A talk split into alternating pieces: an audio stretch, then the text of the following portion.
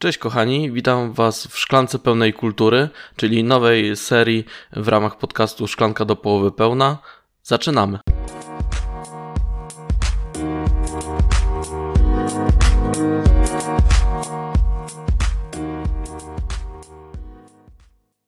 W ramach SPK będziemy sobie tutaj mówić o różnych dziełach kultury, które były dla mnie ciekawe, interesujące, które mogą Was jakoś zainteresować. Także postaram się tutaj mówić o jak najszerszej kulturze, jak to tylko możliwe, a więc będą tutaj książki, filmy, seriale, gry, wystawy, jeżeli na jakąś pójdę i tak dalej, i tak dalej. W dzisiejszym odcinku powiemy sobie o książce, o filmie, o serialu i o grze mobilnej. Także nie przedłużając, zapraszam do wysłuchania. A książka, o której dzisiaj Wam opowiem, jest pozycją niezwykłą. Jest to bowiem zbiór aforyzmów. Czym są aforyzmy? Są to takie złote myśli, sentencje, maksymy, zwięzłe, lapidarne, przeważnie jednozdaniowe wypowiedzi, które wyrażają ogólnie jakąś prawdę filozoficzną, moralną, w sposób czasami zaskakujący i błyskotliwy, a czasami z humorem. Książka pod tytułem Wydmuszki autorstwa Michała Szelepajły jest nowością na rynku wydawniczym szczecińskim. Autor jest psychiatrą, poszukiwaczem sensu życia, boleśnie świadomym bezcelowości swoich poszukiwań, lecz niestrudzenie podążającym tą ścieżką przez świat, jak to głosi zachęta z tyłu książki. Natomiast prywatnie autor jest moim bratem, jak można się domyślać po nazwisku. No, nasze nazwisko nie jest zbyt popularne tutaj na zachodzie Polski, także będę tutaj polecał właśnie pozycję stworzoną przez mojego brata. Jest to taki zbiór złotych myśli, można sobie przeczytać na każdy dzień, czasami z humorem, czasami z powagą, taki refleksyjny. Można powiedzieć, że jest to takie spojrzenie na rzeczywistość okiem dojrzałego człowieka, który już coś tam w życiu przeżył, który potrafi sam z siebie się śmiać, ale też dostrzega tragizm życia. A co sprawia, że ta książka jest tak ciekawa? No przede wszystkim wydaje mi się, że ta niezwykła forma, bo każdy aforyzm to jest taki mikroświat zamknięty w jednym zdaniu, czasami w dwóch zdaniach, w którym tak się syntetyzuje jakaś myśl autora. I te myśli są bardzo różne. One dotyczą wielu dziedzin życia, wielu aspektów otaczającej nas rzeczywistości. Tak jak ja w swoim podcaście staram się obejmować jak najszerzej się da rzeczywistość, tak autor Wydmuszek, pan doktor Szelepajło, stara się właśnie jak najszerzej odnieść się do otaczającej go rzeczywistości i dotyka takich tematów, które są nam teraz niezwykle bliskie, są niezwykle aktualne, jak sztuczna inteligencja, jak wojna na Ukrainie, jak rola wiary w życiu człowieka, polityka, kwestie śmierci, kwestie alkoholizmu i różnego rodzaju przeżyć z tym związanych, ale także takich lżejszych tematów dotyczących życia naszych przywar jako Polaków, ale także autor potrafi się śmiać w pewien sposób z siebie jako aforysty i twórcy. Także jest tutaj bardzo duży wachlarz tych tematów, które autor swoim piórem porusza. I jest to ciekawe spojrzenie na świat, a zarazem bardzo takie syntetyczne, które możecie sobie taką książkę wziąć wszędzie ze sobą, bo ona ma raptem 63 strony, a zawiera w sobie bardzo wiele takiej mądrej treści, którą sobie można potem w głowie przemyśleć i to jest na pewno plus tej pozycji. Także tą książkę możecie nabyć na stronie wydawnictwa Granda. Jest to zbiór aforyzmów Wydmuszki autorstwa Michała Szelepajło.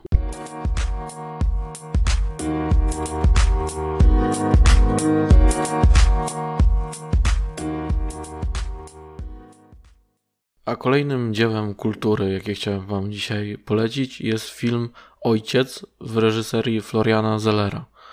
Tutaj w roli tytułowego ojca wciela się Antony Hopkins, a jego córkę gra Olivia Colman.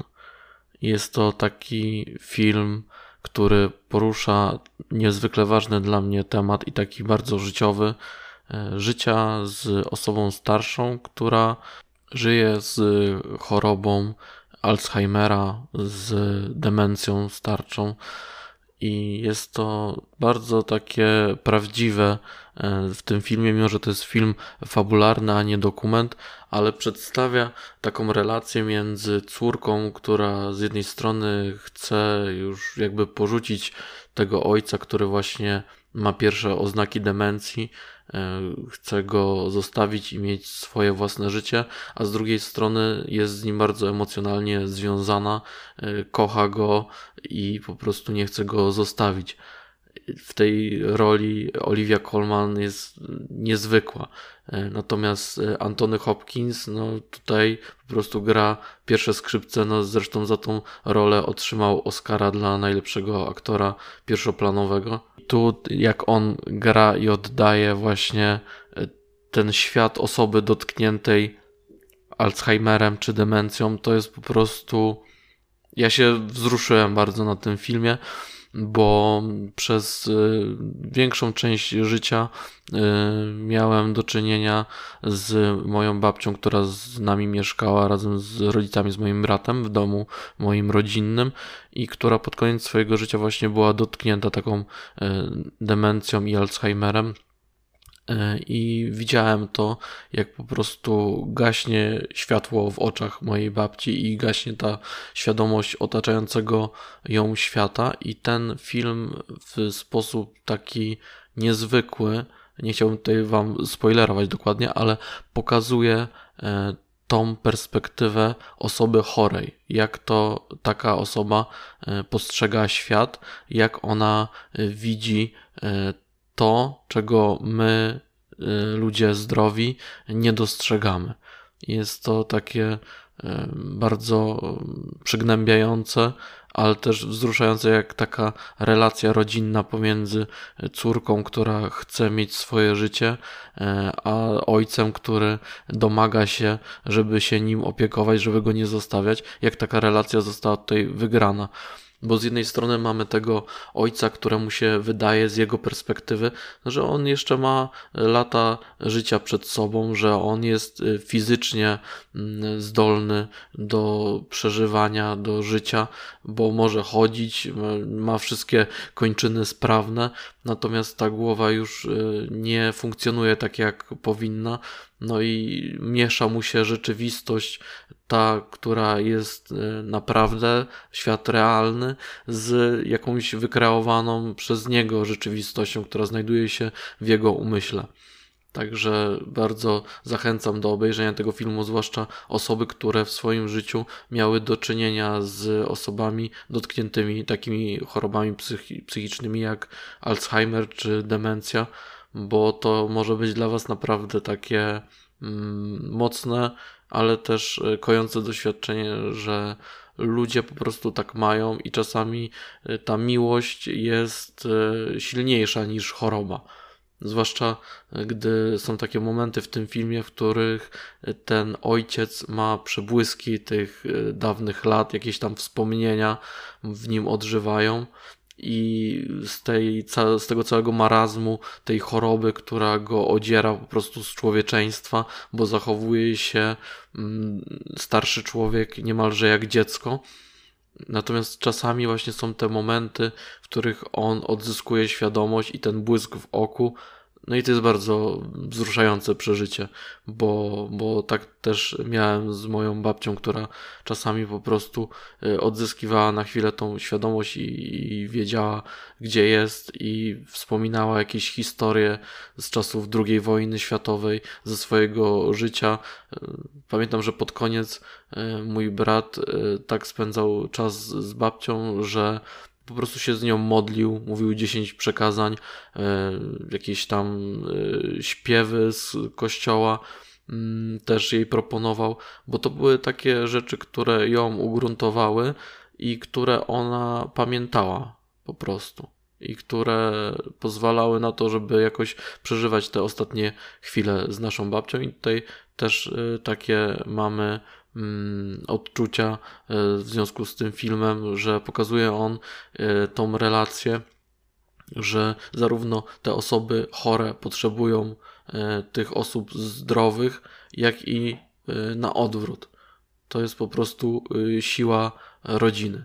Także bardzo polecam Wam ten film, ale też przestrzegam, że musicie się przygotować na Morze Łez, bo to jest z jednej strony film bardzo taki ciepły, empatyczny, ale z drugiej strony pokazuje właśnie ten tragizm i to, że ta choroba się nie zatrzymuje, że jak już ta choroba człowieka dopadnie, to będzie tylko gorzej. Natomiast ma w sobie też wiele humoru, wiele ciepła, także serdecznie polecam film Ojciec w reżyserii Floriana Zellera.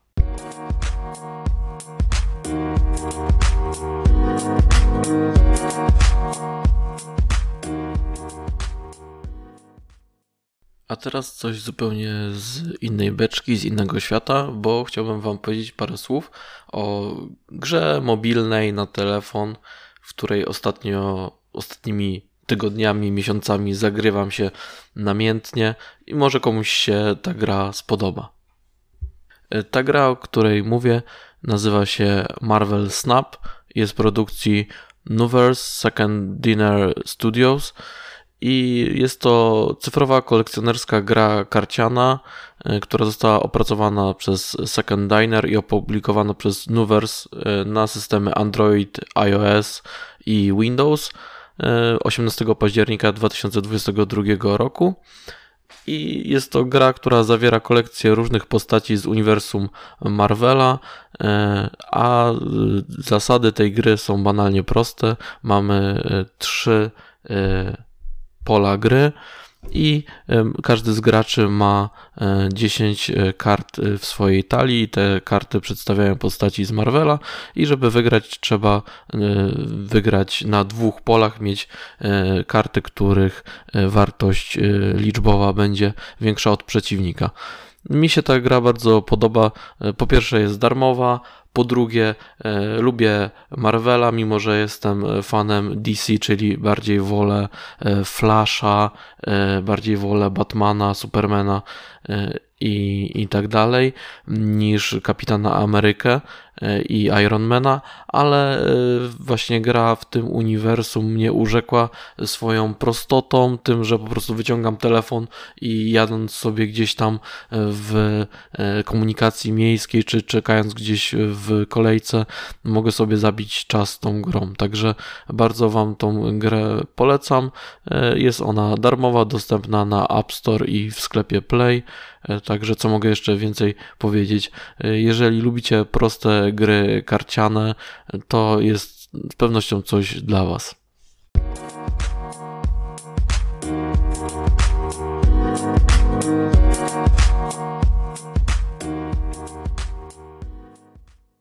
I ostatnia dzisiaj polecajka, serial The Bear autorstwa Christophera Storera. Jest to serial, który opowiada historię Karmiego, czyli młodego szefa kuchni, który powraca do rodzinnego Chicago, aby poprowadzić rodzinny biznes, którym jest bar z kanapkami. No i musicie wiedzieć o Karmim, że jest to osoba, która wcześniej pracowała w takich wykwintnych restauracjach i nagle znajduje się w sytuacji, w której wraca do swojego miasta i musi prowadzić bar z kanapkami. Co prawda bardzo szanowany, ale jednak jest to taki bar street foodowy. I niech to Wam wystarczy za taką zajawkę tej historii. Przede wszystkim muszę Wam polecić ten serial ze względu na klimat. Tam czuć to miasto, czuć te pociągi przejeżdżające, ruchliwe ulice, ten gwar miejski, to ten klimat po prostu Stanów Zjednoczonych. Mnie w tym serialu bardzo urzekł montaż. Na początku może wam się wydawać, że po prostu dostaniecie jakiejś epilepsji, bo ten montaż jest bardzo dynamiczny, szybki, taki po prostu, że wszystko dzieje się w tym samym momencie. Natomiast z kolejnymi odcinkami można się do tego przyzwyczaić i można odnaleźć w tym super frajdę. Także polecam ten serial, między innymi też z tego powodu, że kipi on od emocji, nie tylko kipi ze względów kulinarnych, bo jest pokazywane właśnie, jak działa taka restauracja i jak ten główny bohater chce wprowadzić takie zwyczaje, jakie występują w takich, wiecie, wykwintnych restauracjach z gwiazdkami Michelina do po prostu baru kanapkowego. I jest to w pewien sposób urocze, natomiast tutaj mamy różne tematy, między innymi właśnie prowadzenie tego baru jako pierwsza taka warstwa, druga relacje rodzinne, relacje między różnymi pracownikami, którzy tworzą tą taką, można nazwać, rodzinę tej właśnie knajpy, różne problemy od ekonomicznych przez psychologiczne, mentalne i tak dalej tych bohaterów, bo to jest ten właśnie główny bohater Karmi oraz cała jego ekipa, kuzyn, który mu pomaga, kucharze. Także to pokazuje, jak ciężko jest w dzisiejszych czasach otworzyć knajpę i mimo, że przejmuje ten Karmi po swoim zmarłym tragicznie bracie to miejsce, to jest bardzo ciężko utrzymać klientelę i też zapewnić najwyższą jakość produktów. Także to jest niezwykłe doświadczenie dla tego młodego człowieka, który został wyrwany z tego świata wykwintnych dań i takich konwenansów i rzucony po prostu do życia na ulicy i po prostu musi sobie poradzić z tym, że życie toczy się dalej. Także to bardzo ciekawy serial, ciekawe spojrzenie. Uważam, że to jest świetna reżyseria, świetny montaż, a także praca kamery. No, sami musicie sprawdzić, jeżeli lubicie takie klimaty miejskie Stanów Zjednoczonych, to na pewno wam się to spodoba, a jeżeli lubicie oglądać różne programy kulinarne, no to pocieknie wam na pewno ślinka. Także to wszystko z mojej strony na dzisiaj. Serial ten jest dostępny na Disney+, jeżeli będziecie chcieli go obejrzeć, i do usłyszenia w przyszłości.